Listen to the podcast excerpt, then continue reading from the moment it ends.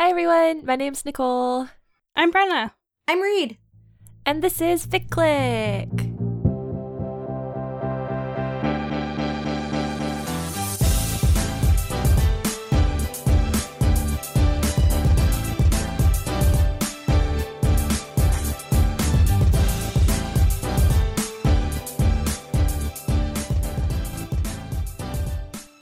This is a podcast where we talk about fan fiction. Usually, each episode, the three of us each bring a separate fic to discuss, but it's a fandom classic episode. Pew, pew, pew, pew, pew, pew. Pew, pew, pew, pew. Those are hype horns. Uh, we are discussing a singular fic that is quite long, longer than our usual format. Um, Brenna, what's what's the fic we're discussing? All right, so this is our second time doing a fandom classic episode, and the fic that we're choosing to discuss this time is The Student Prince by Fayjay. Um, this is a fic from 2010. It was written for the fandom Merlin, the BBC TV show Merlin. Um, our main pairing is Arthur Merlin. Bet you didn't see that one coming. um, this is a very long and very popular fic. Its total word count is 145k. Um, it's 35 chapters. Uh, it has over 2,000 comments, over 17,000 kudos, and over 681,000 hits. so, Oh boy. 681,000. um, I mean, if you're like me, you've probably reread this a number of times, and also with a fic this long, you gotta reload it a few times probably while reading. so I'm not surprised the hit count is that high. Um, but like I said, very long, very popular fic. Been around for like 10 years now, so lots of people have had an opportunity to read it. Yeah, so as we mentioned, um, this episode is a fandom classic. If you didn't tune in to the previous one and you're wondering sort of what that means, there is no really like specific criteria for what a fandom classic is. Um, I think if you've been around fandom for a little while, you probably have encountered a fic that like a ton of people have wrecked to you, or maybe it's like way high up in the kudos tag. Like this, I'm sure if it's not the top kudos fic in Merlin, I am sure it's, it's pretty high up there.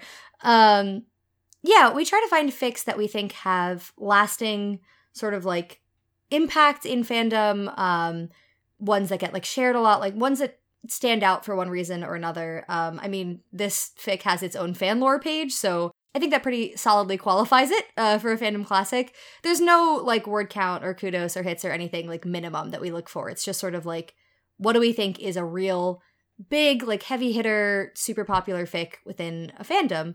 Um, so that's sort of our, our goal for the fandom classics, and I certainly think this one hits all of the marks. So this fic is a modern with magic AU. So they are in the year 2010 approximately. Uh, the characters all have the same names, and that is a point of um, hilarity throughout because you don't see a lot of lads named Merlin in 2010, to my knowledge at least. Um, and Merlin is our POV character, and he's attending the school St. Andrews, which is a very historical establishment, or so I've heard um, specifically from a ficlet who wrote in. but you get the sense from the fic as well, and he ends up being roommates with the titular student prince himself, Arthur. Ah, him. Uh, so, so they're roommates. Um, and the thing is that Merlin still has just wildly impressive magic skills, uh, even though he's also just like a college student teenager. So uh, this fic follows Merlin as he tries to protect Arthur from the dangers of really anything trying to harm him and learn more about his magic. He makes friends. He kind of comes into his own in the queer community on campus. Good for him. Uh, and yeah, it really is about like his first semester of university. uh, the fic covers really just that, uh, and then like into the new year a little bit. Um, yeah, that's like the really, really broad strokes premise of this fic. Um, it allegedly follows a lot of season one of Merlin, or so I've been told. Uh, in in some ways, there are some plot points in there that are mirrored. I'm I'm not the expert here. uh, and it also follows some of the plot points from the Student Prince itself, which is a film Yes. Film, a film. Thank you. I think actually the author's notes called it an operetta, which made me Yeah, that's why I curious was enough to. Google it. But then it did pop up in Wikipedia as just like a film. So Great. Maybe Yeah, I I don't know. I've Maybe never it's both really of looked those into things. it. So it shows up in the text, and contextually, it seems like a movie. So we'll go with that. Um, but yeah, that's really the gist. It's very coming of agey. It's very falling in love, getting together. There's a fun ensemble cast and a lot of action of many kinds. God. Uh. okay. and that's the student prince.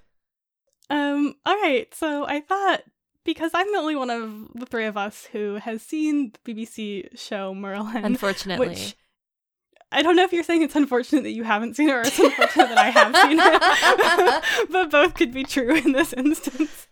Um, I thought I'd give a little bit of a rundown on the show itself so you can kind of understand uh, the differences and similarities between the show and this fic. I think there's a lot of things that are pulled from the show for this fic, but it's also very readable if you just kind of know the base characters. But I think it's a little bit more fun if you kind of know what the show text was as well. Um, it aired between 2008 and 2012, so this fic was kind of posted right in the middle of that. Um, all right, so if you're online, you probably already know this, but I'm going to tell it to you anyway. Um, basically, Merlin, the BBC TV show, uh, was about like, wow, what if we took the characters from Arthurian legend and made them like in their late teens to early 20s? So in the show, Arthur is a prince and not yet a king. Um, his dad, King Uther, rules Camelot.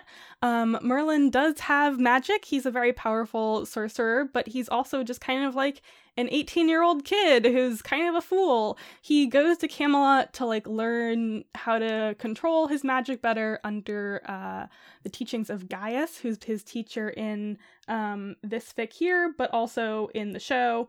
Um, and in the show, he also becomes like Arthur's manservant because I guess he that was that was a choice that made a lot of sense. um, magic is outlawed in the show, and like anyone who's thought to be a sorcerer eh, will get killed. So Merlin has to be very secretive about all of his magical doings. Um, Gwen, Morgana, all of these other characters from the fic are also in the show. Um, but yeah, this this fic definitely kind of takes more of like the season one friendship approach to everything. Um, it doesn't really deal with like the events of later in the show or sort of like the falling out between characters. Um, most of the ensemble cast from this fic is taken from the show. There's a couple characters in this that are kind of OCs, and there's a few characters from the show later on, like other knights and stuff that aren't in this fic. Um, but yeah, for the most part, it kind of follows that cast, but is a modern AU. Um, the other thing to know about the show, I think, is just like the dynamic between Merlin and Arthur in it is one that is both like, oh, our destinies are intertwined, and the great dragon who lives in the castle basement, it's not a basement, dungeons. like he was telling us so, uh, and like we're gonna save the world together, but also like, haha, Merlin, you're my manservant, clean my armor is kind of the vibe. So just putting that out there for anyone who's like, wow, I read this fic, but I don't understand why they speak to each other in such a way sometimes. Um, it it's from the show. I mean, you know, a lot of it's kind of just like teasing banter, but some of it might seem kind of harsh at times. Um, but I think it's really kind of pulled from the show dynamic. Um, so that's my recap of uh, BBC Merlin. Um, my one of my first big fandoms, um, and one that will haunt me forever. Before we get any further into the episode, um, we did just want to give some content warnings. There are a couple things that are sort of tagged on the fic, um, but we wanted to provide a little bit more context. I don't think we'll be really discussing much of this or like going in depth into it or anything, but um, if you haven't read the fic yet and you are interested in reading it, here are just some things to know going in. So, as mentioned, this fic was written in 2010 and um, totally, I think, reflects that a little bit. Um, there are some things that feel a little bit outdated, um, partially, I think, because of the year in which it was written, also partially because, um, as Brenna had informed us sort of before recording, like some of the insults and things are just sort of taken directly from the show, like the way that Merlin and Arthur speak to each other sometimes, like is is sort of reflected in this fic. Um, and there is some language that is not condoned by the fic. Like it is meant to be um like it's it's meant as a bad thing, but it is still kind of jarring to read. And in there, I think there's one specific character who perpetuates this, but there is sort of in general just some casual homophobia, transphobia, racism, classism. Um, there is some bioessentialism sort of regarding sexuality um, and, and being gay. Um, and then I think sort of beyond that, um, being written into the tone of the fic, uh, there are two more specific content warnings we wanted to give. Uh, one is that the fic is tagged for depictions of homophobia, but specifically there is an off-screen homophobic mugging, like a, a violent mugging. Um, it is off-screen, but it does get mentioned like directly, like what happened to that character.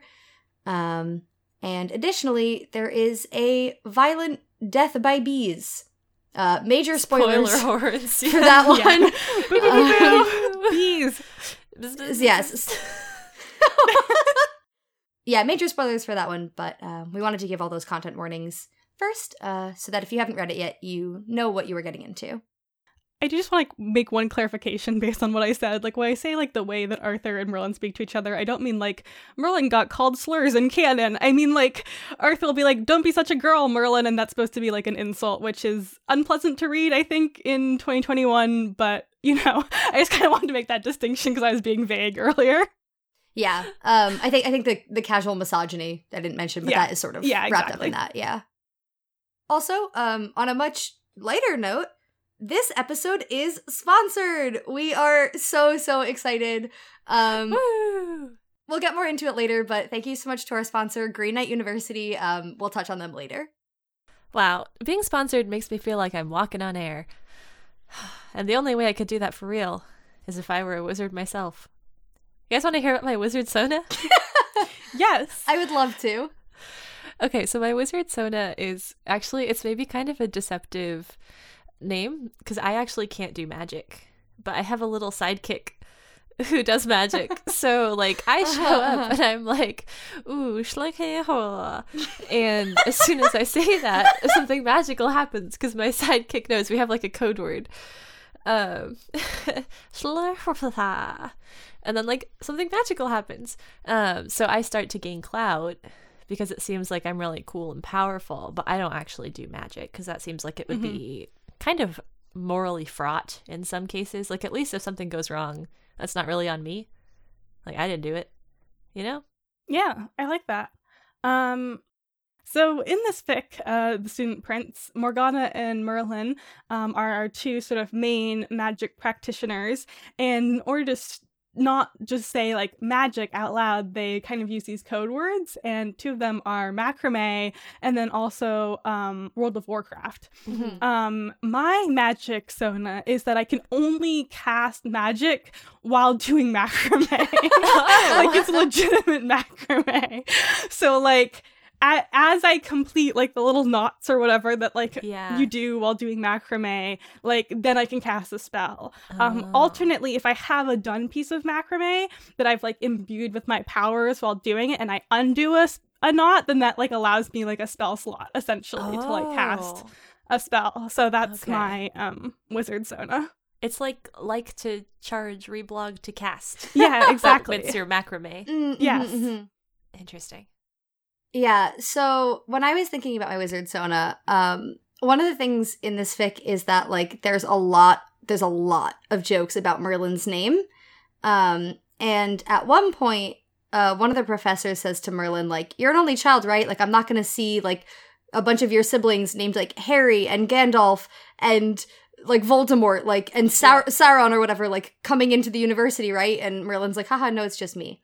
So I was I was sort of going down this track where I was like, okay, if I had been born and my parents found out I was a wizard and then like changed my name because that is what happened to Merlin. He had a different name and then he did magic and then his mom retroactively named him Merlin.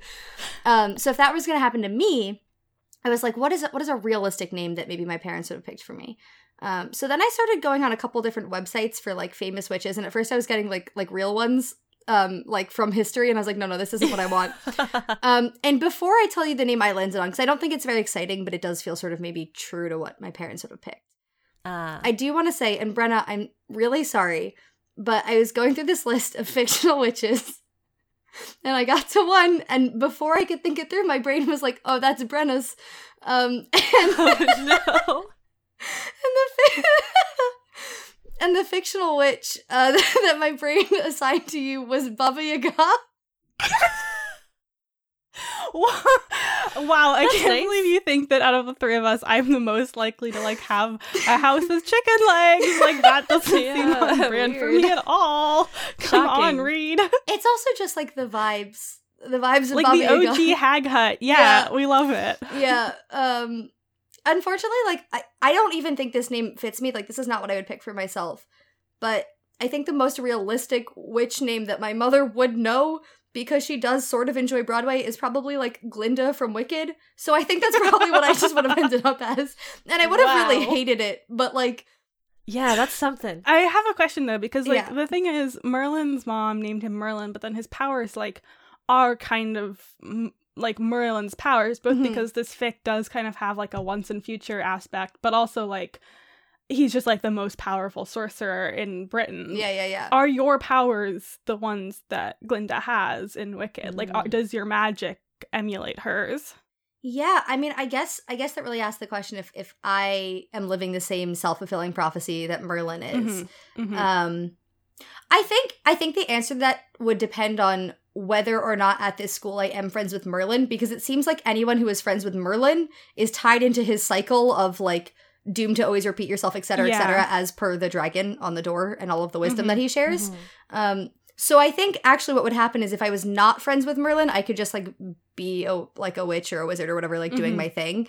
But I think if somehow I befriended him, that would actually change the course of my magic, and then I would have to only do magic the way that Glinda the Good Witch does. Okay, okay. No, I think that It's makes sense. Yeah. Yeah. Um, unfortunately, due to your logic, I don't think my parents would have named me Baba Yaga because, like, isn't it like a Russian folk story? Like, that's not Yeah. my heritage at all. I think I'd be No. named after some like random Celtic goddess or something. I just it was just the vibes of Baba Yaga. My brain Oh, yeah, yeah. immediately was like, "Oh, that's Brenna." I'm a huge fan of hers, so it's really not an insult. I love her work. Yeah. yeah, based on this logic, I feel like my name would be the Wizard, as in like of Oz. What? Because you have a little side character who like does everything for you, and you're actually just a fraud. Hello. That's what you said. I about mean- your I'm literally just Sona. sitting here being your co-host, and you're coming at me with you're a fraud. I mean, like that is It's like that I- the it's lore you made for yourself. magic, and I bring I give people hope. Yeah, but This you, like, is the you Wizard pretend yeah, to be you doing are a magic when you can't do magic, and you build up like a whole Yeah. I'm big persona about it. That's the Wizard of Oz. yeah. I give also, unfortunately, joy. now if And you are okay. both characters from the Wizard of Oz slash Wicked, like, does that make me Elphaba? I was just thinking the same thing. yeah. Oof. I mean, that'd yeah. be cute.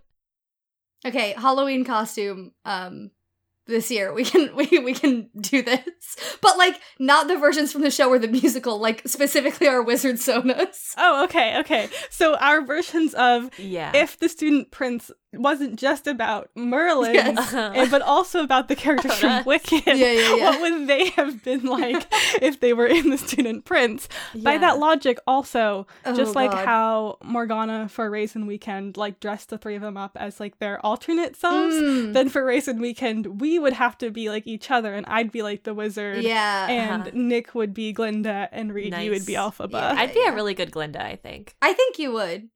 Thank you. I think so too. yeah. Yeah, as I said, I don't think I suit Glinda. I just was sort of going for the Mm. only feasible name I think my mother would know. Yeah. You're more like Miss Frizzle. Stop trying to push this Miss Frizzle narrative. I don't understand why you're so offended. Miss Frizzle is an It's icon. She right, is, and but, she like- does magic. Well, one This time, could, okay, this could be your wizard Sona Reed. No, okay, okay. Reed! Ficklets, for context, one time while recording, Nick DM'd me, like as though you couldn't have just put it in this group chat or whatever. DM'd me like you would do a really good Miss Frizzle cosplay, but then Uh-huh. later called me Frizz, not like the Frizz the way they do in the show, just like Frizz, and that felt not good. So That's that is rough. Yeah. I'll stick with just Frizzle so that you're more comfortable. I'll stick with the Frizz. The, Okay. the Frizz I don't hate, but that is taken from the show. Okay, we've we've really gone off the rails. Should we talk about this fic maybe? oh yeah, I guess. I suppose so.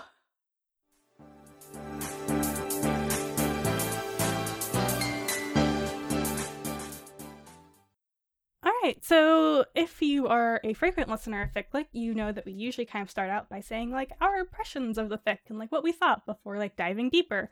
Um, we did also ask for some like questions and thoughts from our listeners in a submission form that we only remembered to run for about 24 hours before recording. so sorry, you know, it's fine. Thank you to the handful of you that gave us your thoughts and questions. They are very valuable to us.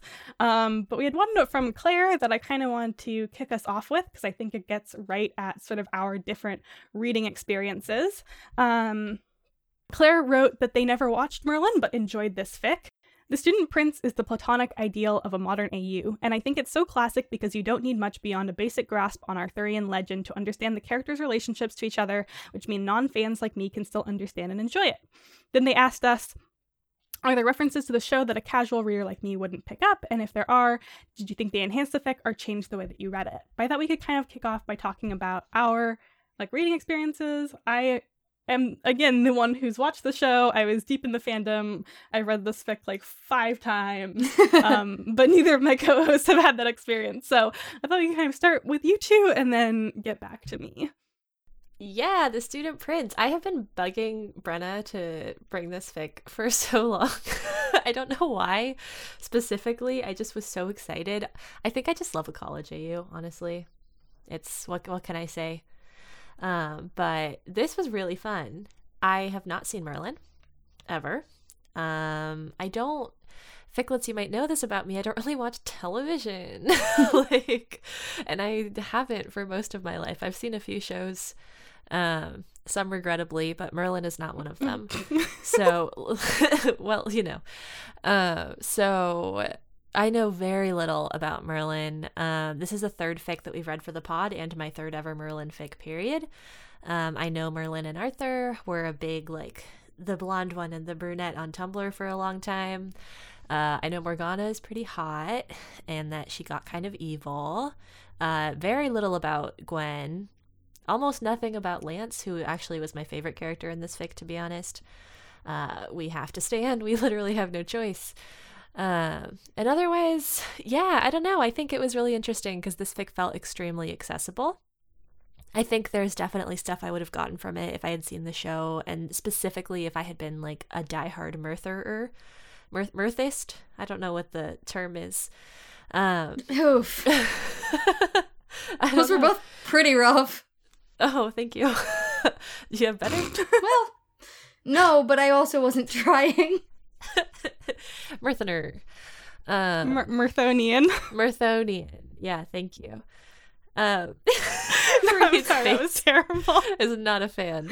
If I had shipped Merthur emotionally and personally in my heart, as opposed to just like knowing that it's the thing I'm supposed to ship in this fandom, um, I think it would have been a slightly different reading experience. Um, but like, it's a fun fic. It knows what's fun about it, and it really leans into that. I really, really liked the ensemble cast. I really liked the pacing, especially of like the first half, first two thirds before they get together. Um, I thought the pacing of the plot was really, really, really tight, and it was really enjoyable.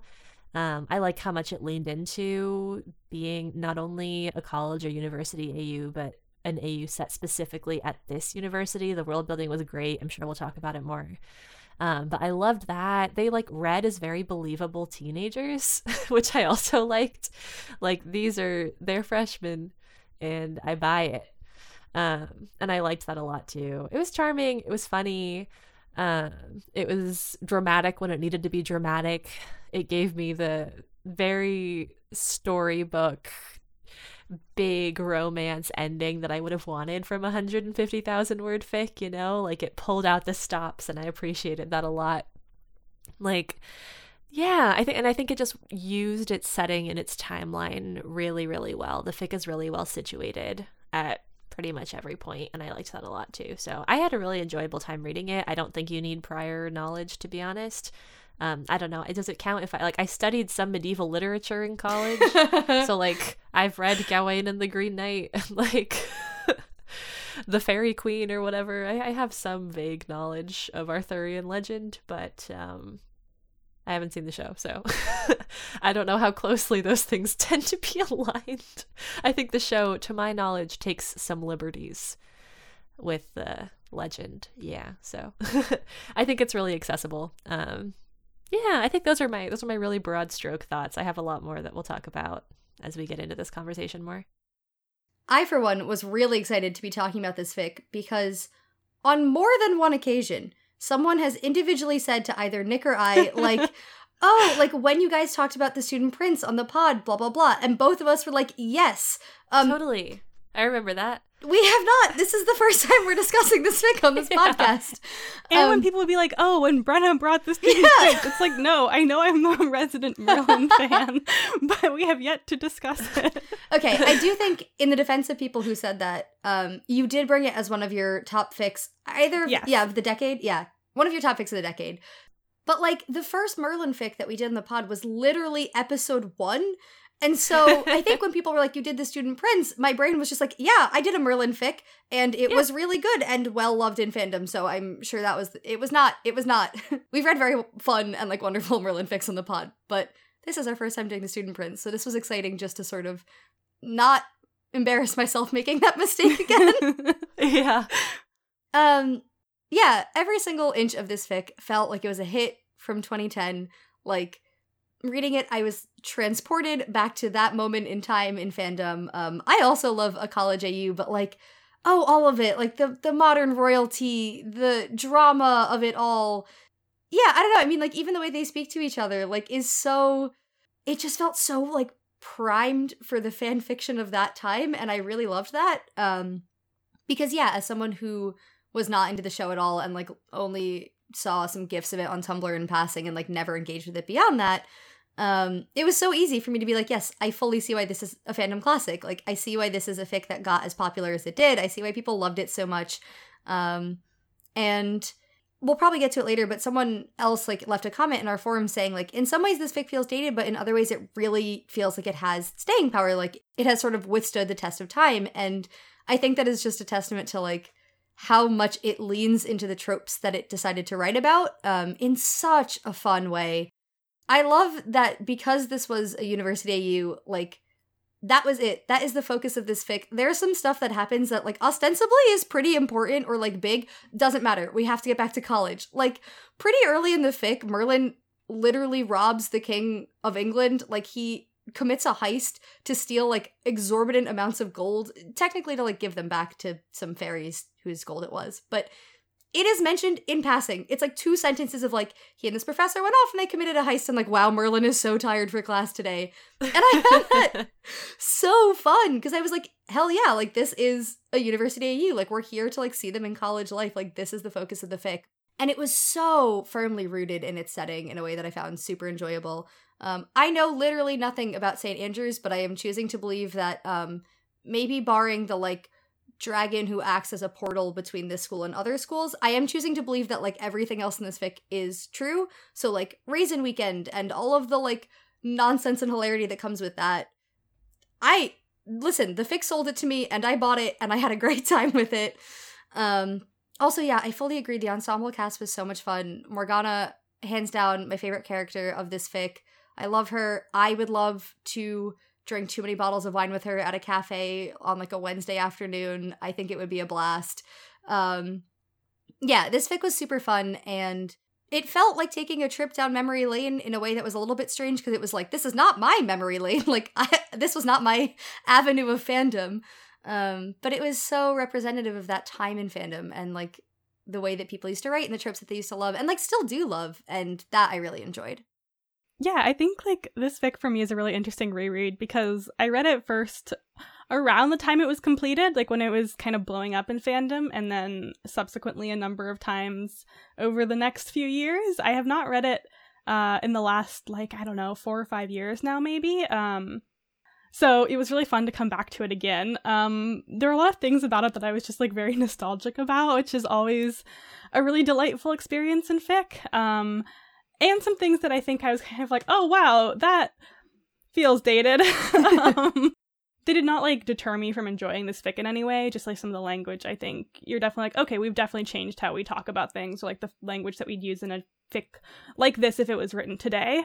Um, I think the things that make this fic so popular and so beloved like still really hit. Like just how far it leans into the tropes like both nick and reed already said um is just really fun. It does these kind of classic tropes really well. And like the whole modern au with magic um is a huge trope in merlin um and i think this fic kind of just became like the number one example of that. Um and i think like you can definitely see the this fics kind of like ripple effect from into like other fandoms at the time and even like later fandoms that are kind of playing around with some of the same tropes whether that's like a modern au with magic whether that's a university au um, i think this fic did a lot of things that fandom really loves. Um, the ensemble cast, I think, is one of the very best parts of this fic. Uh, the Morgana and Gwen characters are so good in this. Uh, Gwen and Merlin's friendship is utterly delightful and uh, kind of in the same way that you feel in the show, where you're like, wow, I'm really glad that Merlin has at least one good friend who is Gwen in this fic. Like, you're really glad they have each other's back a lot of the time, I think, coming into uh, this very like posh school as both kind of these outsiders from the beginning beginning. Um, Morgana is fully excellent. I love her so deeply in this fic, and she contributes to a lot of the most fun scenes, I think. Um, the things that I remembered most clearly about this fic were, remained my favorite scenes upon each reread. I think the whole Raisin Weekend is iconic. Um, like that's just like seared into my memory. um, and uh, the first time Merlin like meets Morgana and she's like, "Oh, so you have magic and you did all these things," and he's like freaking out about it. Very good, iconic. Um, the whole plane scene, yeah, that was like very firmly rooted in my memory as well. And I think those remained like a lot of my favorite scenes, which is just nice. Like it's nice to know that the things you loved about a fic like continue to hold up ten years later. Um, so yeah, I love this. We'll get into some of those moments, I think, a little bit more later. Um, also to like address Claire's question a little bit. Um, I don't think there's that much about the fic that like would be enhanced if you knew the show better. Um, I think there are sort of some like wink wink nudge nudge lines that are kind of put there for people who watch the show. Um, like some of the lines that like Arthur says to Merlin are like verbatim pulled from the show, or like there's a moment where he's like, "Oh, nothing I ever do to you is that bad, Merlin. Like I'm not gonna like lock you in the stocks and do this and that." And it's like you're like thinking about what happened in the show. Um, also, just like the fact that the dragon kind of remembers like their past lives as Merlin and Arthur. So like you as a reader then are kind of playing the show in your head to like fill in for that. I think is something that like people who didn't watch the show probably wouldn't get as much of. Um, and then a bunch of like the magical things that happen that Merlin has to deal with to protect Arthur are pulled directly from the show. Um, so those are also kind of fun to see kind of rewritten into a modern setting, and especially a modern setting where like it's kind of Merlin's job to be taking care of Arthur in this way and like protecting him, but it's also Merlin's job to like be a full time student. So it's it's a little bit different than the show in that regard. And I think I think all of those are fun, but they're definitely not necessary to know to be able to read and enjoy the fic. I actually have something to contribute to this as someone who has never seen the show but does oh. know about an Easter egg. So, in one of the aforementioned times in which someone was like, "You talked about the student prince," and I went, "Yes." Um, our friend Akiko Tree had um, DM'd me and said, um, one of my favorite tiny details of that fic is that it references a series of Gold Blend coffee commercials, which the actor who plays Arthur's father, um, the actor being Anthony Stewart Head, was in his early career. It was a series of 12 ads that ran between 1987 and 1993, in which Anthony Stewart Head's character fell in love with his neighbor via lending each other coffee. At one point in The Student Prince, Arthur says something like, I'm not going to fall in love with a woman over Gold Blend, I'm gay. And that's one of the things I love about this fic is the way authors can work in Easter eggs for readers to discover. When I'm writing fic myself, that's one of my favorite things, working in a bunch of references to niche stuff in the fandom. Um, I thought that was so delightful. Like, so, so the gold blend thing comes up a couple times because, um, in the fic, that is how Arthur's parents met, is by lending each other gold blend coffee. And then, yeah, in this dramatic moment at the end, he does say, I'm not gonna fall in love with a woman over gold blend, I'm gay. Um, and I do think, like, speaking, I guess, more broadly than just beyond the student prince, I do think that is such a fun thing when a fic is fully accessible to people outside of the fandom, um, but also has those fun little Easter eggs and references that if you do catch, just like make the fic that much more delightful. Um, I really, I really love when a fic does that. And like, yes, I would totally agree with what Brenna said that I do not think it detracted from my enjoyment at all. That I did not catch the references to the show, but I love being a reader who is reading in a fandom that I know and picking up on those little things, especially if they're not like taken directly from context, but sort of like twisted a little bit to fit what the fic is. Um, I think those little alterations are very fun as well.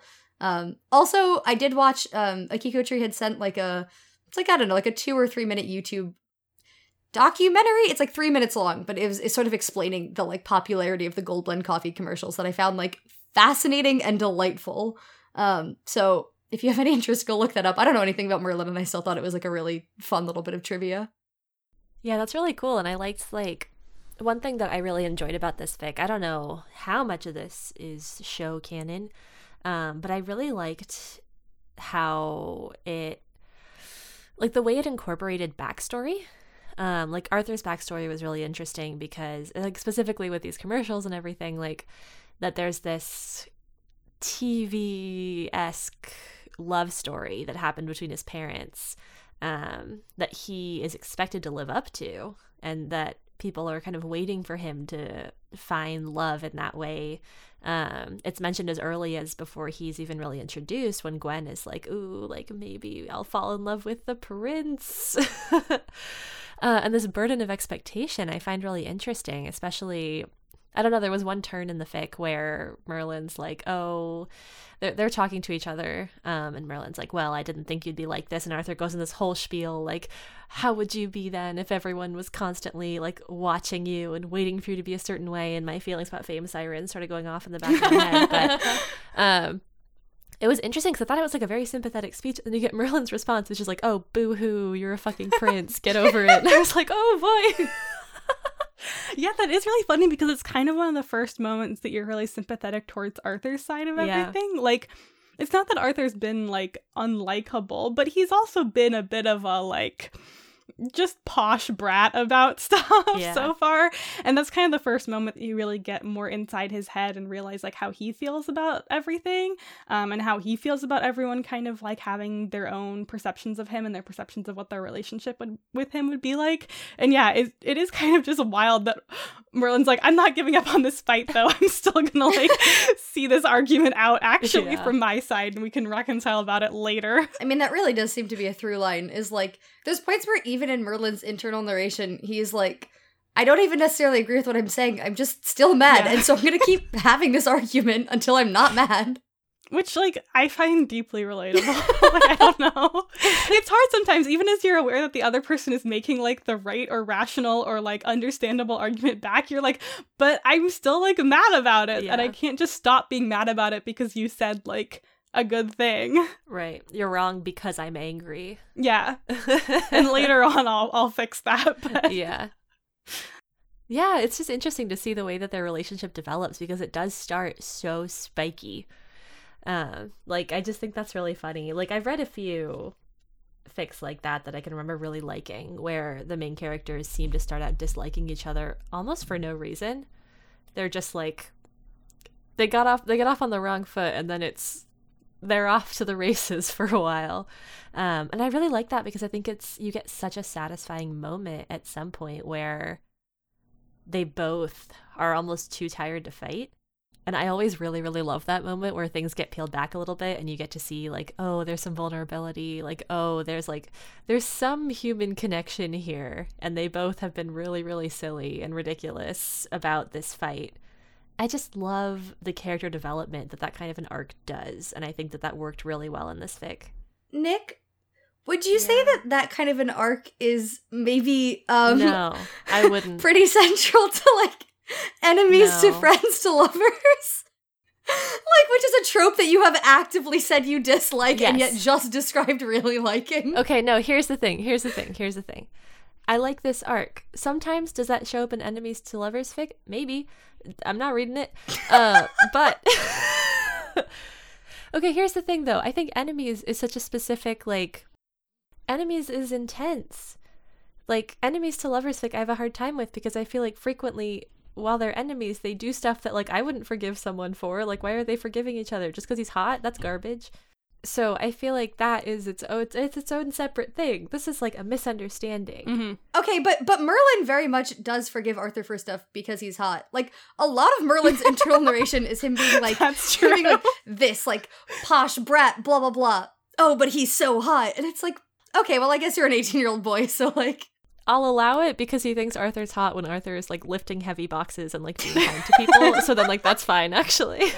The thing is, though, like as much as Arthur and Merlin like kind of get off on the wrong foot and like very much also don't like each other, kind of because they fall into like these certain stereotypes at the beginning and like kind of categorize each other into these boxes. Like they're not ever actually enemies. They're just Thank kind of like roommates who dislike each other, which like. At the beginning of the show, they also don't get along. Like, the beginning of the show starts with them very much not getting along for very similar reasons as this fic. They don't have to share a room in the show, but like, they kind of have the same perception of each other uh, as they do at the beginning of this fic. But like in both instances, they're never like each other's mortal enemy. which I think like here's my here's one of my gripes with enemies to friends to lovers, which isn't this fic, but I'm just airing it Yeah, anyway. go. It's like people will be like, oh, like enemies to lovers, but then like they'll categorize something like this as enemies. It's like, no, they just don't like each other very much at the beginning. Like, that's not enemies. Like, that's just like someone you don't get along with. Have you like, ever had that's an enemy? Come on. you and Nick are like on opposite ends of the spectrum, where Nick is like, they are too mean at the beginning of enemies to friends to lovers, and I don't like it, and you are like, if they're not mean enough, I don't like it. But here's the thing like, the thing I really like about when enemies to lovers is done well is like, because it kind of uses that like intense hatred to be like, okay, what is this hate actually standing in for? Maybe it's some other emotion. Or like, we've allowed each other to kind of be this certain version of ourselves with each other that we weren't with anyone else because I didn't need you to like me. Like it's this very intense relationship that I think then can be like peeled back and like revealed to have been anchored by maybe something else or could be morphed into something else. But if it's just like, oh, we didn't like each other for a while at the beginning, like that doesn't give any basis to have like these intense emotions about each other. And then it really does ask the question of like, okay, but what's making you like like each other about other things? Like Amen. in this fic, they only dislike each other for like a couple chapters. but in other fics where it's like, oh, they're enemies, but then it's like has they have an argument like in this fic, it's like, okay, that's not really like enemies. Anyway, that's um Our brief soapbox about the enemies to friends to lovers Yeah. trope, which this fic is not tagged for. which this fic is not. No. No. But it is bickering roommates to friends to lovers, so. Yeah. Mhm. Stay tuned for our new Fic Click Define series when we give you the correct definitions for tropes. People, pay attention. So Reed mentioned a friend of the pod Akiko Tree sending them a comment about Student Prince a while ago, but they also kindly wrote us a very long comment in our form that I kind of wanted to shout out. Um, it's too long for me to just read verbatim, although it's very good, but I was just going to kind of pull a few little bits. I really liked reading this, especially because I think it kind of mimicked my own feelings rereading it. They also say that it was something that they read pretty early on after it had finished posting um, and they just reread it all after we said that we were going to be doing an episode on it which i just absolutely love. But some of the parts that they had like shouted out as remaining really strongly in their mind were some of my favorites as well the Raisin Weekend, the part where like Merlin puts the dragon in the plane, which I will explain because it's a really good scene, but like sounds just whack when I say it if you haven't read the fic. Um, but those were some things that like really stood out to me as well. So it's just really fun to see that like we all kind of have a collective memory of the fic in like a similar way. Um, they definitely shouted out also just like the uh, some of the genuine friendships that like Merlin has with the other characters and the ensemble cast nature of it. Uh, the fact that a bunch of the villains in the fic are based on actual villains from the show, which again, really delightful. Like, and it's also just very funny to kind of like in in modern in like Merlin modern magic AUs, it's always very funny because like we have this particular picture of them in their like little medieval outfits doing their little medieval tasks. And so I always just love to see how uh authors interpret both the main cast and any like side characters they bring in in modern ways. Um and kind of how much of their initial like magicalness that they're allowed to retain. I think one of my favorite ones from this fic is uh, Sophia, who is like a fae. They call her like part of like the Sidhe, which I had to look up how you pronounce that because wow, in my head it's been different for like 15 years, kids. um, but yeah, I like I loved her in the stick. I think that that's a really cool example of how it meshes like the kind of old folklore magic that even Merlin references at times with this very modern setting. Um, sorry, that's kind of my own tangent in the middle of Akiko Tree's comment.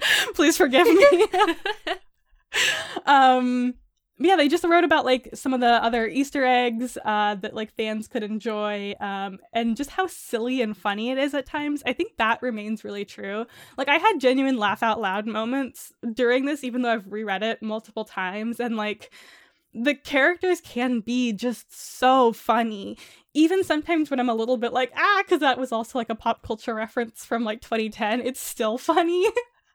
um so yeah i just really loved reading this comment from them and like how much it got to my own reading experience they do also kind of touch on some of the stuff that didn't age as well which i think all of us also talked about both like off the record during our pre-discussion and mentioned at the beginning but like there's this sort of one OC who's he's not like a villain, but he's just a total jerk throughout the whole fic. Um, and he's a lot of like he's where a lot of the kind of jarring and uncomfortable language comes from. Um, and it is interesting to think like I don't remember it being as jarring when I first read it in 2010, and I don't know how much of that is like my own like mental state having changed, how much of that is like our culture having changed. Um, but yeah, I honestly I found that kind of an interesting reread from that perspective as well, like of of what has changed to make my perception of this character even more different. I mean, I, he's supposed to be a jerk. I always thought he was a jerk, but like just reading what he was saying while being a jerk, like as I kind of have different feelings about it now in 2021. This is a fact that I feel like a lot of people, a lot of people that I know, have a lot of nostalgia about. Um, much like the television show Friends.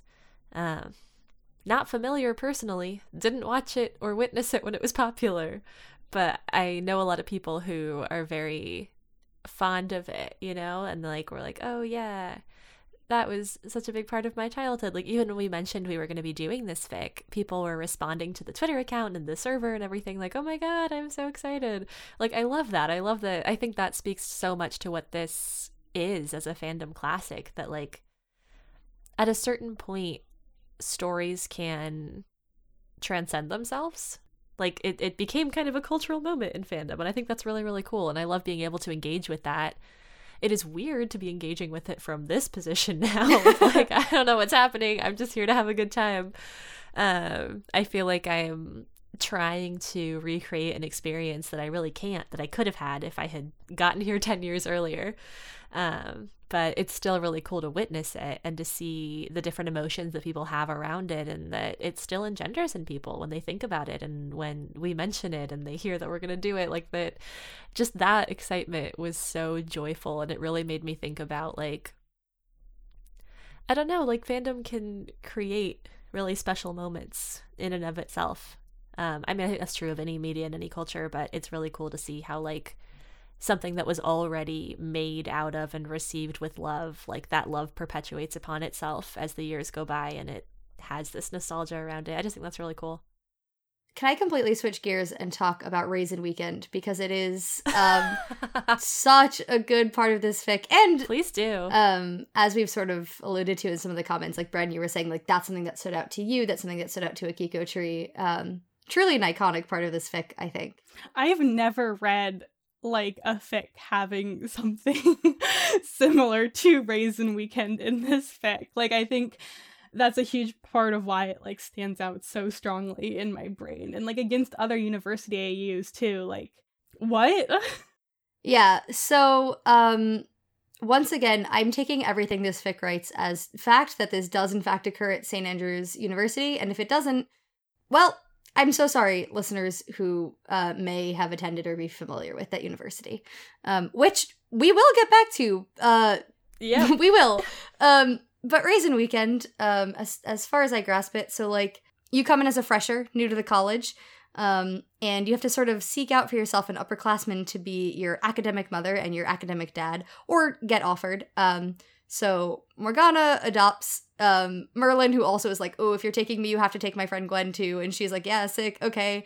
Um, Arthur is also one of um, the academic children under Morgana, Um, and then Lance is their academic dad, and basically this weekend is just designed to one get these freshmen as drunk as humanly possible, um, and two to just embarrass them as much as humanly possible. Um, so there's all sorts of like rituals and traditions that go around it. They have like a, a quote unquote a tea party um, filled with drinking games with like very nice china and stuff, and all of the china is filled with like whiskey and like mysterious blue punch, um, etc. etc. Um, there's a part of the weekend in which they are given like their raisin string, which I gather is kind of like a tassel to go on your like academic robes. Um, and some people get like nice things, and like Merlin is like looking around at people who have things like tampons, and like at the end of their string, and he's like, "Oh, oh God, oh God, like what am I gonna get on mine?" Um, there's a bit where uh, they get dressed up in costumes and then have to like lug something across the quad in costume um and then participate in like a shaving cream fight. It is just wild. And in between all of this they are drinking copious amounts. Uh wow there's a lot of a lot of getting drunk in this fic um yeah we didn't warn for like extreme alcohol use but that definitely is a thing Yeah. fic. Yeah. I was just thinking that, yeah, um, I guess along with the University AU is like this is a university in which they drink a lot. Uh, but Raisin Weekend was so fun, I think in part because it was so detailed. Um, sort of what I was saying in my little like intro bit that part of what I loved about this fic is how deeply rooted in its University AU it is. Um, this really lends to it. Like the world of St. Andrews is so rich, and you are so, so, so engrossed in their college life. And part of that is this absolutely off the walls weekend that they have. Um, there's also like there's a lot of fun like character stuff that's happening there. There's like flirty things with Merlin and Arthur, and then a whole thing that's like Arthur and Gwen and Lance that apparently is like you know, for them in the fic, it's like ooh, angsty teens who have crushes on each other. But like for the dragon, it's like mm, this is this is part of the circle of time that this is like always meant to be, which is like wild but so fun. Um, I don't know. I could keep going on and on, but I think part of the reason why I loved this so much, and probably part of the reason why it stuck out to Brenna and to other readers, is because I think this weekend is a huge part, or like a, a very good example of what makes the AU of this fic so rich and so fun and so like wonderful to get into. Yeah, one thing I really liked about the Raisin Weekend sequence was that it felt like it really was the peak of the pre relationship tension. Like, that was really where I felt the most like anticipation, the will they, won't they, like what's gonna happen. Arthur's making out with Gwen at one point. You're like, no, no, no, that's not supposed to happen here. Um, I am a Gwen slash Lance truther after this fic, so I really was like, no. please, the end game of Gwen Lance cannot be disrupted by this. Thankfully, they were fine. But like I just loved how cleverly it amped up the tension because it really used like this is what I was saying earlier like the fic is so embodied in its setting it used its surroundings the different party games that they play for the raisin weekend the different things that are happening they are all so integral to the emotional arc and the rising tension like I don't know. There just was something so smart about the way the pieces interlocked. The game where they had to like pass chocolate back and forth, but the little chocolate sticks would get shorter, and then they like sort of like they almost kissed, but like it wasn't really a kiss, but like there was the their their, their lips touched, and Merlin was feeling a lot of feelings about it. And then like the game where they were like playing Twister but with body parts. That was wild. Uh, and Merlin was like, "Grab that arse, Gwen," and Gwen took that as permission to like make out with Arthur, and that was a whole. like it's so, it exists so firmly in the events that are happening. That's something that I hate doing as an author, so I respected it like triply so reading it in this fic because I think it's so difficult. But that's what I mean really when I was talking about how much I like the pacing of this fic too. I think the way that plot events lined up with the emotional arc really, really worked for me. And Raisin Weekend was like the prime example of that. Yeah, I think like for me, I out of the three of us am generally not a fan of like college or university AUs. Um, but this one like remains one of my favorites I've ever read. And I think a big part of that is just because it's so different from like my own college experience. And like I read this fic first before I ever went to college, but like I also knew my college experience wasn't gonna be like this. Like I was very much going to like go to a American college, not like St. Andrews. Um and I think the detailed nature scenes like Raisin Weekend really just made it so fun. Like the characters a few times have references to like feeling like they're going off to Hogwarts or whatever. Like Gwen and Merlin talk about that when they're like on the train up to St. Andrews at the very beginning of the fic. And like I think this fic kind of for me had the same feeling as like when you are reading a book where like they go to a magical school or something, like Harry Potter or any of the other ones where there's like wizarding schools, but just that feeling of like getting to learn all the cool school traditions that like don't exist in your own life and like thinking about how you would be in all of them like was just really delightful for me when I first read it and like remains delightful now. Um, I also think like detailed scenes like that are one of the reasons that this fic has had like staying power. Like that's the kind of thing that really sticks in your brain and is really like iconic to this fic in particular. Um, just how detailed the setting of St. Andrews is, I think, is one of the best parts about it. It's not oh a vague kind of college that like that's like a mashup of all of these other colleges. Like you often get both in tv shows and media but also in fics. This is like one very specific college and we're gonna go in hard on it. And i just love that. I think it worked so much better for me as a reader. I think like one of the one of the parts of that weekend that was like funniest for me that I remember being funny at the beginning like when I first read this fic and was also funny now is like when they show up like supremely hungover to get their little costumes on for their trek across the school and Merlin and Arthur kind of seeing all these other people go by in all of their little costumes and they like get to the house and they see someone dressed up as a smurf and they're like oh god and they like never see it coming that Morgana is gonna dress them up as like King Arthur, Wizard Merlin, and Queen Guinevere. Like each time I've read this, I'm like, how did you fools not see this coming? like there's been so many jokes about your name, so many jokes about the fact that like when people realize that Gwen is also short for Guinevere, like how did you not see this? And the fact that like Morgana mixes it up so like that um Gwen is King Arthur, Arthur is Wizard Merlin, and Merlin is Queen Guinevere is just iconic. Like that scene will pretty much live in my brain forever. I and I think like we got kind of a question that was about what allows fics to like age well or not and we can kind of get back to that later but i think one of the things that like i think has given this fic kind of fandom classic staying power is these really detailed iconic moments like raisin weekend. Yeah i mean sort of along the lines of this and um, when i said i would i would get back to um, me not knowing st andrews personally we did get a submission from someone um, who is anonymous who said that they went to st andrews uh, where the story is set, and it had, admittedly very small, but a reputation there um, within the uni. Um, I'm just gonna read this. It says, according to legend, it actually inspired some people to apply that kind of thing. I certainly only read it because someone mentioned it to me once when I was at the uni, and looking for things I recognized was a major part of the appeal. One of the main things I remember about it is that it isn't the romance or anything. It's that there was an offhand mention of a lecturer who I had actually had a lecture from a couple weeks previous before I read the fic.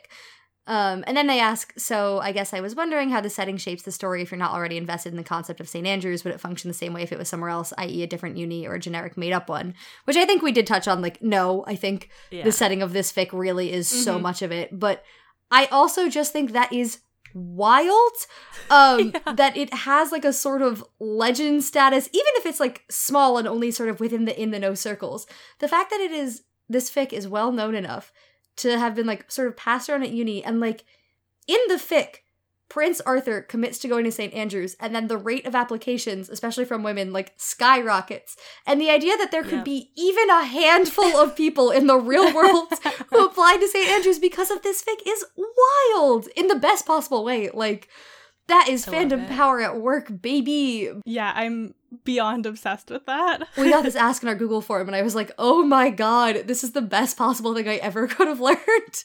Yeah. And like I was doing a little googling about something else related to this fic, um, and I came across someone on making a Tumblr post, I think, about how when they were like uh, on a vacation in the area, they went to visit St. Andrews just because they liked the student prince so much, and I was like, yes, I would too. Like I genuinely would too. I just thought that that was amazing as well, just kind of as a added on note.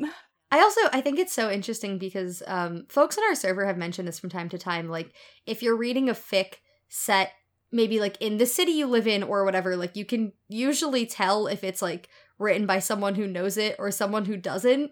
Um, but usually those things are like, oh, you know, if I was reading a fic, I don't know, set in Los Angeles, and I was like, mm, you think it only takes 20 minutes to get from there to there? You fool.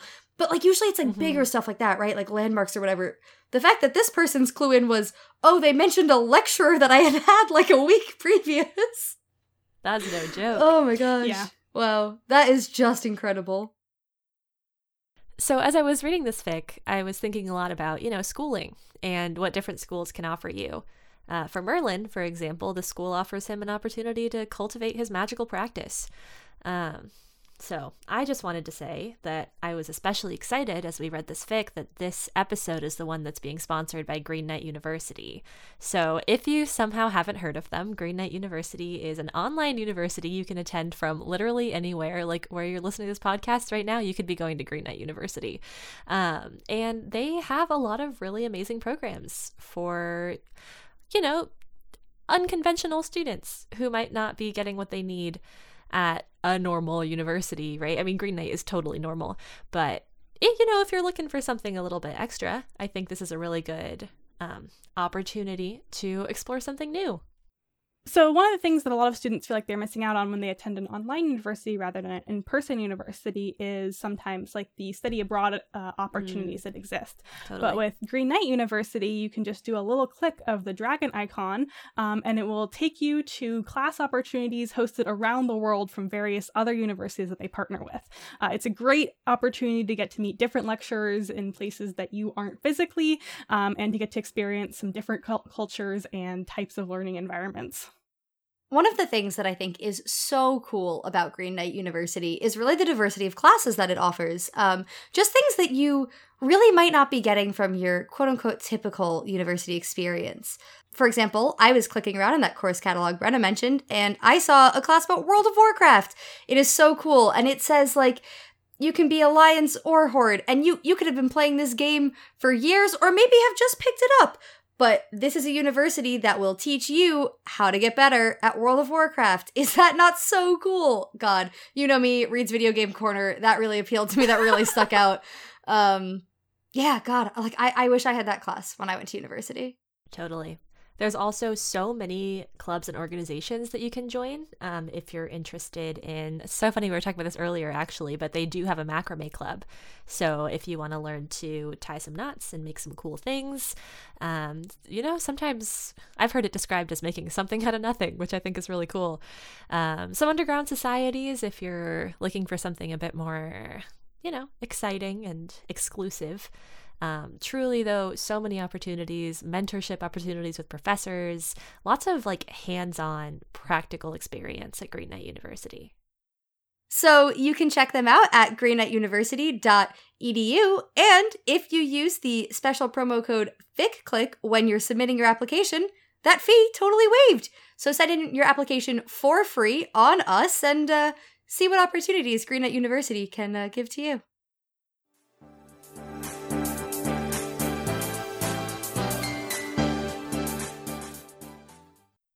So, one of the things that we really wanted to talk about too was um, we got a comment and a question from Blue Dreaming, who said, This was probably the first Merlin fic I ever read, and I actually listened to it first. The podfic is fabulous. I still reread it periodically, as well as listen to both the podfic and text to speech. The podfic definitely shaped the way I view the story. Um, and Blue Dreaming also then asked, Are there fics that you've experienced via podfic first, and do you ever go back and read the fic afterwards? Um, so I really loved that. Um, I have made no uh, efforts at hiding the fact that I am a Podfic stan on this podcast. Big fan. Um, I only got to listen to a little bit of this podfic. Um, it's she's long, y'all. It's a really long podfic. Um, but what I did listen to was really cool, and I can see. I think an author reading their own fic is always really, really great. I think it gives you some more insight into their writing process, into what they wanted to accomplish. And I was saying this uh, to Brennan Reed, but like this fic needed a British narrator. I think. so I think that was really cool too to see like to hear it in their voice, um, like even more immersive than the writing already was in that setting.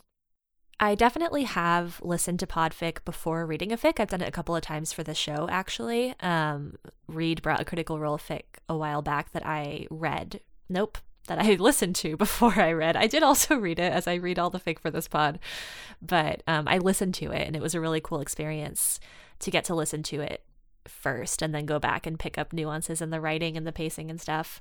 Um, but the one that comes to mind most for me is a podfic of a BTS fic done by the 24th Key, who I think is a really stellar podficker personally. If you're listening, the 24th Key, you're great. Agreed. Um, yeah, the podfic is uh, of the fic Before Things Come Together. It's a Namjoon slash Jin fic. Um, it's four and a half to five hours in length, uh, which is, I think, the longest podfic I've listened to. Um, and I listened to it for the first time because I was commuting from my university to my childhood home and back. So I was like, what am I going to do on this drive? Like, I've made it enough times. Like, my playlist is boring. And I was like, okay, I'll find a long podfic. So I picked this one. To date, I have never read the fic, but I've listened to the podfic three times. So I think that is an example of like, I'm really attached to that podfic. Um, I think it's a really lovely story. I mean, shout out to the author, Brightlight. It's a really nice story.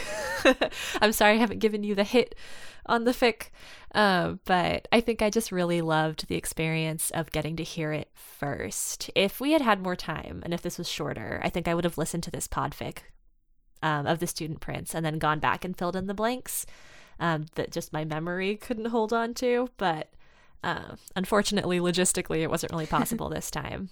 Um, but yeah, I really love this question because it's something that I do think about sometimes. It's a different experience listening to a fic and listening to it before and after reading it. Very different experiences depending on the order of what you're even doing and what you're trying to get out of it. So, yeah, I think that's my that's my long-winded answer. Yeah, I'll just briefly chime in. Um, first of all, now I'm feeling very soft and emotional because one of the times that you listened to that Namjoon podfic was with me when we had a 13 hour car drive together. Um, and it was Yeah. really delightful. Not, th- well, the car drive was fine, I guess, actually, but the delightful part was listening to the podfic and getting to sort of react to it Yeah. together um, out loud. But um, yeah, I actually think this is really interesting because um, I've had a number of fics where I've read the fic first and then listened to the podfic. I've had a couple times where I will listen to the podfic and read the fic at the same time, like both are Mm, new to me. Yeah. Um, and the nice thing about that is that I think we've all said before on the pod that we have a tendency to like skip down while reading, like not on purpose, but just sort of like my eyes will go further down the page. And when I'm listening to a podfic and reading a fic at the same time, I force myself to not do that.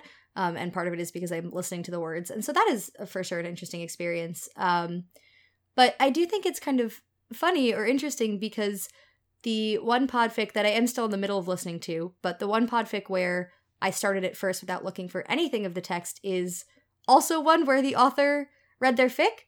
Um, friend of the pod, Tiffany. Tiffany, if you're listening, um, I am halfway through the tethered podfic, uh, which I was talking to Tiffany um, about how like she was foraying into podficking and stuff, and I hadn't read the fic yet, and I was like, you know what, like, why don't I just listen first? And that has been so so so fun. And i think nick like what you were saying it's so interesting to knowing that it's the own author's voice. And yeah i fully agree um when this fic came up like when we said we were going to bring it to the pod a couple of our ficlets in the discord server immediately mentioned the pod fic. And were this not the length of that it is um i also definitely think i would have if not listened to the whole thing like listened to a decent chunk as a pod fic but um i had procrastinated reading this and I can read much faster than I can listen to podfic. so, um, yeah, I don't know. Maybe someday I'll, I'll go back and listen to a bit of it because I just think that'd be fun. But I think podfic is so wonderful. Um, Nick's already said a lot of the things I think I love about it. But yeah. Uh, yeah, I'll just share my thoughts really quick. I am far less involved in like the world of podfic than my co-hosts.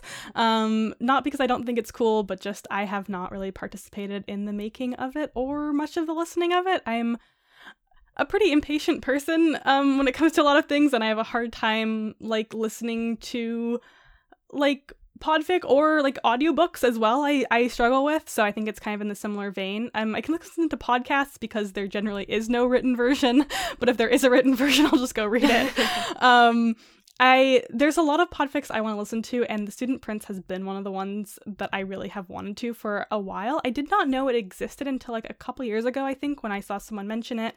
And then recently, yeah, some people in our server, as well as a friend on Twitter, all were like, "You should listen to the podfic," and I was like, "I want to," but unfortunately, like, I don't have the time or like the time that's good for podfic listening. Yeah. Like I can't listen while I'm doing my kind of job. I can't listen while I'm doing like a lot of things I'm doing these days. I no longer have a commute to work where I would listen to like audio content. Um, I think I would do the best listening to podfic in situations where like I'm on a long car trip or like I'm on an airplane.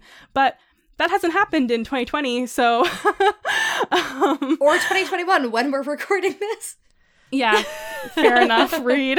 I keep forgetting, even though we're like two months from the into past. the year. anyway, my point is I have not done much traveling in the last while. Um and yeah, like I have no longer have a commute, so I don't that's when I did a lot of my like podcasts that could have also been podfic instead. Um that being said, I do really want to listen to this one, especially because I love the story so much and it's been so widely recommended. Um but yeah, I Reed was saying that they sometimes have like listened while reading um the fic at the same time. I literally can't do that. like I just I will be like 5 chapters ahead reading like listening to the person talk from like way back when and that's not it unfortunately. So, I have to make sure that I can't look at the text while also listening. Um but perhaps next time I'm on a long journey of some sort, I will be listening to this and I will probably not update you, but if you follow me on Twitter, maybe you'll get an update there. Brenna, will you update me? I'll update you. Okay. I'm just you. not going to be like, that was a great discussion on uh, fic about Batman, but also fic puts. I just wanted to let you know that I finally listened to the Batman. podfic version of The Student Prince by Fayjay So, um, all right. So we've talked a bit about like how this works as like an adaptation, the things that you might have gotten if you have watched the show versus if you haven't. But one of the things I wanted to talk about as well, which is more of a minor part of this fic, but really freaking funny to me is the dragon. Um so for everyone else, the dragon doesn't really exist. Um, it's just the symbol that's used on these doors that are kind of the magical doors in the university that kind of allow you to like open the door and you get to somewhere else. So like Merlin uses that to get to like Gaius's office that isn't actually on the grounds of St. Andrews. Um, for Merlin, the dragon carvings or sigils or drawings or whatever is on the door do talk to him. just like the great dragon in Merlin. Um, and the dragon is such a funny character in this. Um, the very first time Merlin encounters the dragon is like the first time he tries to go see Gaius, and the dragon on the door is like, "Oh, young Merlin, back so soon?" And Merlin's like, "What the fuck?" like I've never been here before. This is like my second day on campus. It's my very first time using one of these dragon doors. Like, what is going on? But that scene doesn't last very long, but the dragon like shows up more and more as you go through the the story. So at first you kind of are just like, oh, this dragon is like a legendary creature who's like been around for a very long time. Um, but then the dragon kind of starts acting even more so like it knew Merlin back in the day and Merlin and Arthur and everyone else. And it's the kind of reason you start to pick up on like the once and futureness of this fic. Like this fic does not purport to be like a reincarnation AU in the way that a lot of other Merlin fics are, where it's like very blatantly a reincarnation AU. Maybe they even at some point remember their past lives. Um, but this one is kind of a like cyclical events AU where like you don't really know if it's exactly the same like soul of Merlin that's like in Merlin now, but like the dragon did have an experience with Merlin and Arthur back in the day and like now is with them again and so is everyone else.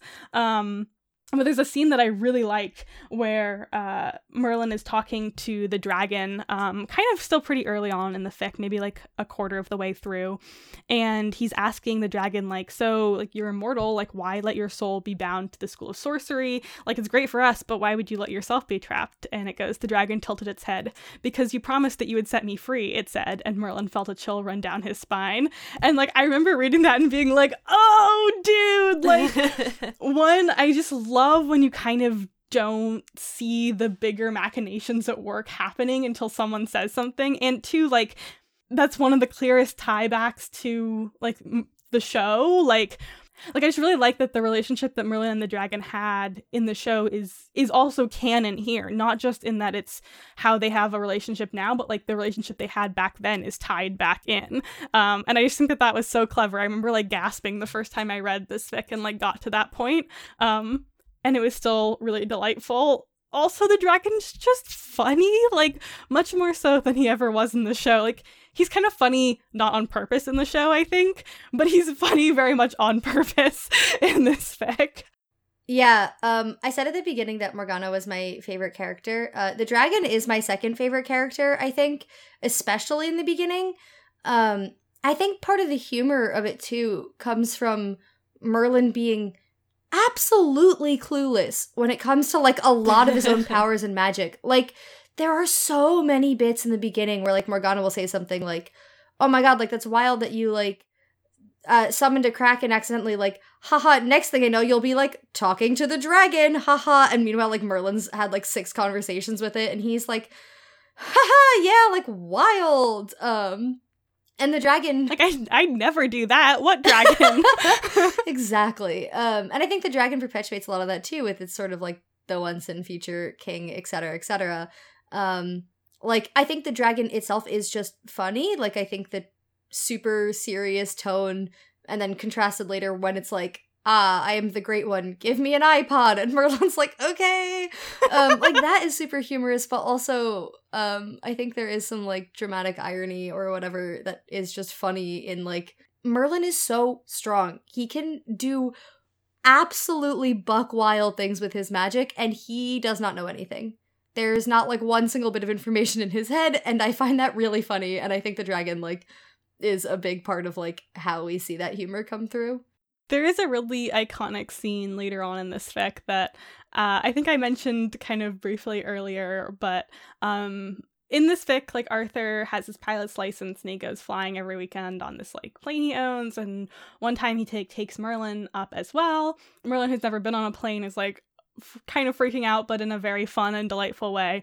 Um, and then like everything starts to go wrong, uh, and they're like engines start failing and like the plane's gonna crash and Merlin, being the quick thinker that he always is, um, is like, how do how do I save us? And he knows that he can create these dragon doors basically. Um, if he draws a symbol of the dragon and then kind of pulls the magic through. So he does that to like the main door of the plane. Um, and is like, great, if you hi dragon. If you create like a safe passage for us back to school um you can have the plane. Like you want to not be in the school so here's a plane that you can inhabit as your metal bodily vessel now.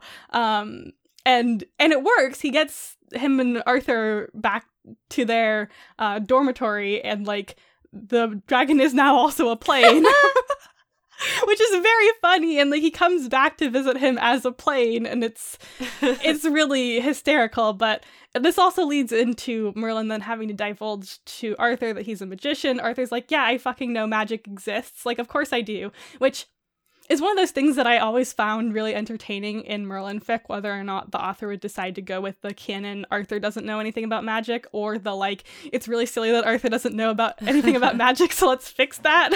and I think in this case, it definitely works that like Arthur knows it exists, but that he's mad that Merlin never told him. Um, but then there's a follow up scene where like Merlin has to divulge to Gaius like everything that he did to like save him and Arthur, and that like the plane is now the dragon. And Gaius is like, you didn't want to just like use your magic to like have a safe landing. You wanted to turn the plane into a dragon. And Merlin's like, I thought it would be easier. Which, yeah, it's just, I love that. those memes when you see a thing that's like point A to point B and there's like a direct line and then there's like the dotted squiggly that goes like 8 Mhm. different like circuitous loops around Yeah. the map. That is what Merlin does. Yeah. It's like Yeah. there are an infinite number of things he could have done that were easier and just make more sense than let's turn the plane Yeah. into a dragon. Also, that like one that's like an aggressive car turning yeah, right, but it's like the straight path is like using magic for a safe landing, and the right is like turn plane into dragon. Yeah. I did very much love when Arthur was like, of course I know about magic. Like, I'm the prince. Like, what? Did you think they were going to wait until my dad died and be like, oh, by the way, magic's real? Um, I, as someone who's not in the fandom, like, I didn't know that, I guess that was a, a choice that authors sort of have to make one way or another with their fic. Well, I guess Arthur like knows magic exists, but Arthur never knows that Merlin has magic in the Mm. show until the very Yeah, yeah, end. yeah. So sorry, that's kind. But in a modern AU where magic is much more hidden, then authors kind of have to make the choice of like, does he know it exists and Merlin doesn't have it? Does he not know it exists at all? Is he aware that Merlin has it? Like that's always kind of up in the air. Oh, yeah. Well, I really liked the way it was done here. Um, I really liked that bit where like Arthur was mad not because he like found out magic existed or whatever. He was like, "Yeah, I knew this existed. and You've been lying to me. This sucks." Um, I will say my okay. I thought the like turning the dragon into a plane scene was like very fun. There was a little bit of my brain that was like, okay, the dragon transports them from on the plane to in their dormitory. But there was like a driver and a bodyguard who both escorted Arthur and Merlin to the airport, and I was like, "What? What about like how? How are we explaining the like? Oop, didn't land my plane, but like, don't worry, I'm just like back in my dorm now." I think it very briefly gets mentioned that Gaius is like, "Oh, I'll deal with it," but it doesn't get mentioned for like a while. Like, there's a significant amount of time where I was like, "But what about the people still at the airport?" But like, you just don't worry about it. Merlin is too busy staring at Arthur. Who Yeah, literally. That man is hot. Well, then he's too busy being upset that Arthur is upset with him because that happens right after. And Yeah. when you're having a teen angst crisis, who cares about the bodyguard just waiting at the airfield, being like, um, like checking Uh-huh. watch? Yeah, speaking of Merlin making impulsive decisions and then like not really thinking that much about the consequences, um, I was thinking about how they end up getting together in this fic because there's kind of there's almost two getting together scenes, and the first one doesn't really count because Merlin undoes it. But Arthur is under the spell that requires, in true fantasy fashion, true love's kiss to break. And Arth- or Merlin is like, hmm, what should I do? I'm head over heels in love with him, but I don't know if he loves me. And he's he they're trying to figure out like does it even matter if he loves you or not? Like it'll probably work. And he's like, I gotta get Gwen. I gotta get Gwen on this. Uh, so he's like, Gwen, come here. he has been hiding stuff from Gwen and just like not being a great friend to her for a little while. And then she shows up and he's like, You gotta kiss Arthur. And she's like, What? Because he's already basically turned her down. There's like this whole, it's a mess. It's a mess. But he's like, Gwen, you gotta kiss him. He's unconscious. Gotta kiss him. Um, so Gwen's like, Whatever. She does. Nothing happens. She is pissed. And she's like, All right, I'm leaving. Um, after that, Merlin is like, Well, I better give it a go. uh, and when he kisses Arthur, it does work. The spell breaks, and Arthur's like, oh, I love you. That's not exactly what happens, but it's like kind of the gist. You, you get like kind of like, oh, he definitely returns Merlin's feelings. He's been waiting for this. Like, it's not. It's it's not a fluke. This isn't just from Merlin's side. Um, and I loved the way the author like wrote this bit because it's it's almost a blip. It's in it's toward the end of a paragraph. It doesn't spend very long at all going over like Merlin erasing Arthur's memory for his own good, ostensibly. Um, because you know Arthur's gonna be king, and he can't have. He's he's been told by multiple other characters, like even if Arthur was not straight, like he couldn't involve himself with a man because duty, honor, the press, however you want to describe it. Um, so you have that, and you're like, okay, they're in love, but they can't be together. It's so sad. Uh, and then much later, uh, when we get that kind of reveal, uh, the moment that you all were talking about of like, oh, like Merlin can do magic, and Arthur's like, have ever done magic on me? And Merlin says yes, not realizing in the moment that Arthur is basically asking, Did you spell me to fall in love with you? Because he's like, Oh, I'm feeling these really strong feelings. They came on really fast. It's like, No, you just fell in love with him. But he doesn't know, and Merlin certainly isn't making it easier for him to understand that conversation's a mess. Um, so you get like kind of the true confession scene when that magic is undone. Um, Arthur goes to Morgana and is like, Help me out. Morgana's like, here's this crystal. If the two of you like use it together and the magic isn't too strong, uh, it can be undone. So they do it, and Arthur's like, oh, okay, you erased my memory. That sucks. Don't do that again. But uh, being in love with you was all me, like da da da, and then they get together, and it's really beautiful. I simplified that quite a lot, but that is the gist of what happened. And then for the back, maybe two fifths of this fic, they are cheerily dating, in love, secret boyfriends. No one can know because, again, Arthur is the prince, but they are deliriously in love and. And they also, you know, engage in recreational activity together as as you do with your new significant other yeah who has been an object of your desire for a long time so that's how they get together, uh, which I thought was really interesting. I like I kind of liked that it was a two part situation. I liked that Merlin just like really abruptly erasing Arthur's memory and not seeming to feel that bad about it was brought back and he had to kind of face his actions and it wasn't just like oh no biggie. Like hey don't do that to people. You shouldn't do that to people.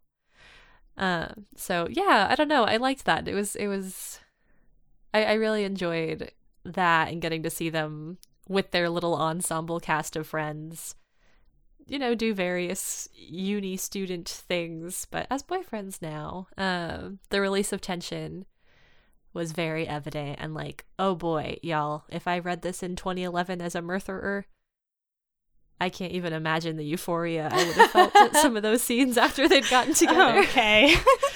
no, like when they like had their little snowball fight or like they're in the pub just like hanging out and there's like some drama because they're trying to hide it but like they can't help it because they're so in love like wow.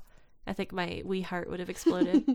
I mean i think like one of the things that's kind of well done about that that whole part of the fic though is the fact that like yeah the tension between them is released but then there's sort of this additional added on pressure of like no one can know about this relationship and that makes it really tough. And merlin hadn't really fully thought all of that through i think um, while arthur has probably deeply thought it all through.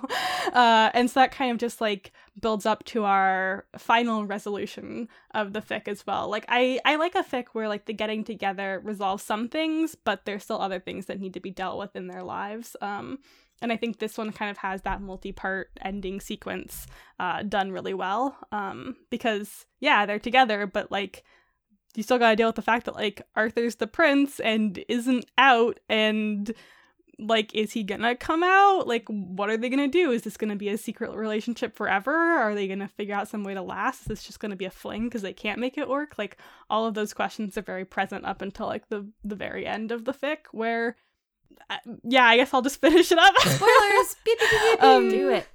Yeah. if you haven't been spoiled by now. Um, so in the last few chapters of the fic, um, it's like the Christmas holidays, and Merlin and Arthur haven't seen each other for a little bit, um, like a, like a couple days. But Merlin's very angsty about it. There's a bit that I I am so sorry. I genuinely burst out laughing because Merlin is like really torn up about a lot of things. He like doesn't know if Arthur still feels the same way about him because of like a bunch of stuff, like blah blah blah. And I was like, oh, I kind of get this. Like, I, I there are a lot of big things happen mm-hmm. between the two of you. I get mm-hmm. being worried. And then there was a line that was like Merlin hadn't seen Arthur's face in five days. And I was like, five days, buddy, calm down. Like, it's gonna be okay. But Reed, what if it's not? He was just so maudlin. And I was like, I get some of this, but also, like, you're 18 and dramatic. Haven't you ever experienced young love with the Prince of Wales? No. It hits different. Oh, you oh. have. oh. Well, I don't. I I can't. Mm, yeah, yeah, yeah. I'll I'll, I'll cut that. this out. I'll cut this out. Oh right, right. Yeah, okay. thank you. Yeah. um, yeah. So they're like at their respective homes for Christmas, and like Merlin gets this call from Morgana, where Morgana's like, "Did you know?" And Merlin's like, "About what?" And she's like freaking out about something. Um, and then Arthur sends Merlin this like very cryptic text that's like you should watch this interview tomorrow. Haha. Anyway, Yeah. bye heart emoji. If you get a chance. yeah. Um so Merlin and his mom like watch this interview that's like being aired on the BBC or whatever. That was Merlin knew that it was happening, but he thought it was just supposed to sort of be this like Oh, the princess at school. Let's talk about that. And like, uh, yo, yo. Yo. I was trying to say the word your. Yo. um, and he like the questions were all supposed to sort of just be like, oh, like we've left you alone, alone, like the press has, so you can like do your schooling, but like now tell us all about it because everyone wants to know.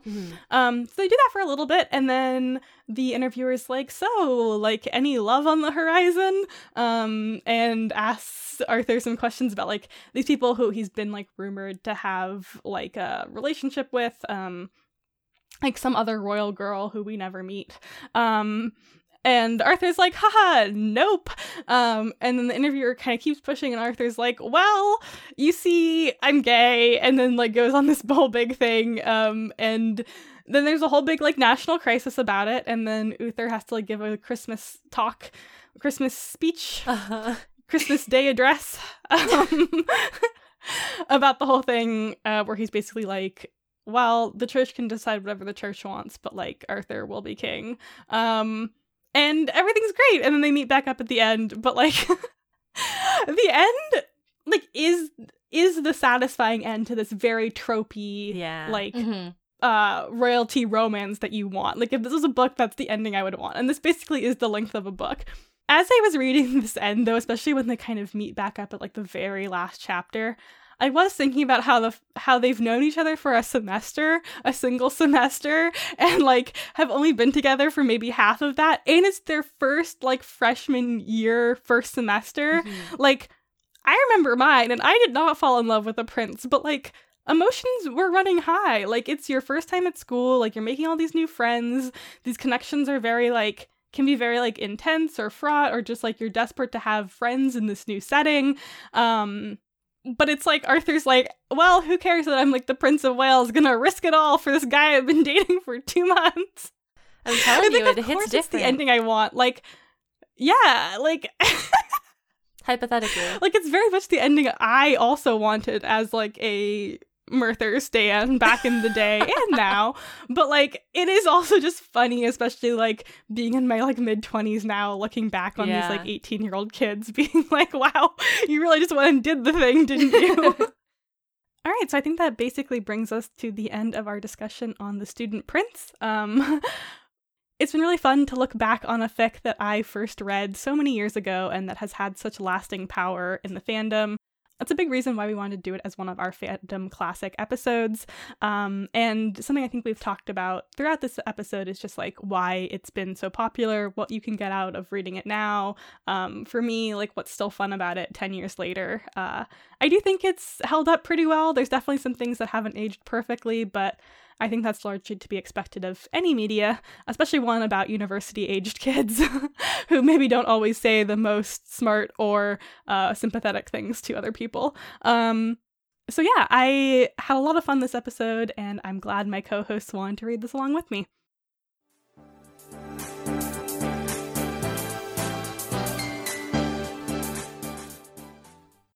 Thank you so much for listening to this fandom classic episode of Fic Click. We hope you enjoyed listening along and hearing us talk about the student prince and also fandom in general and a lot of other stuff, to be honest. But hopefully, you know, it was still a good time. Um, if you want to connect with us even more than just listening to us on the pod, you can find us on Twitter and Tumblr at FitClick. You can also come hang out in our Discord server where we have a lot of Ficklets who enjoy chatting about fan fiction and fandom and writing things and also sometimes some cursed things. But overall, it's a very fun experience, I think. You can find the link to that on our Twitter. And then if you'd like to communicate with us in long form, uh, feel free to email us at fitclickpod at gmail.com and we will write you back at probably somewhere near the length of what you sent us, unless you send us something really long, in which case, maybe not. No guarantees either way. Just write us something and then we'll you'll see what we send back.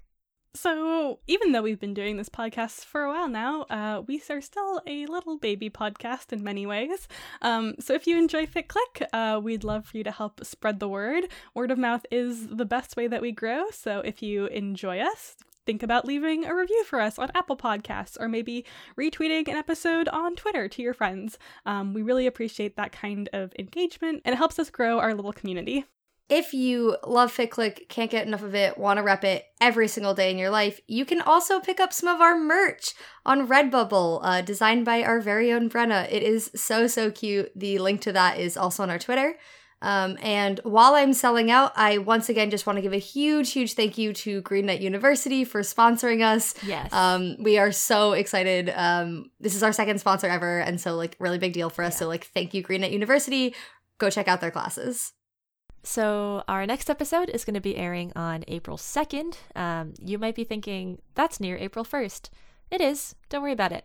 Anyway, um, our episode is going to be a themed episode. We're really excited. We're going to be doing Superwholock. So, we hope you tune in and listen to that episode. Bye!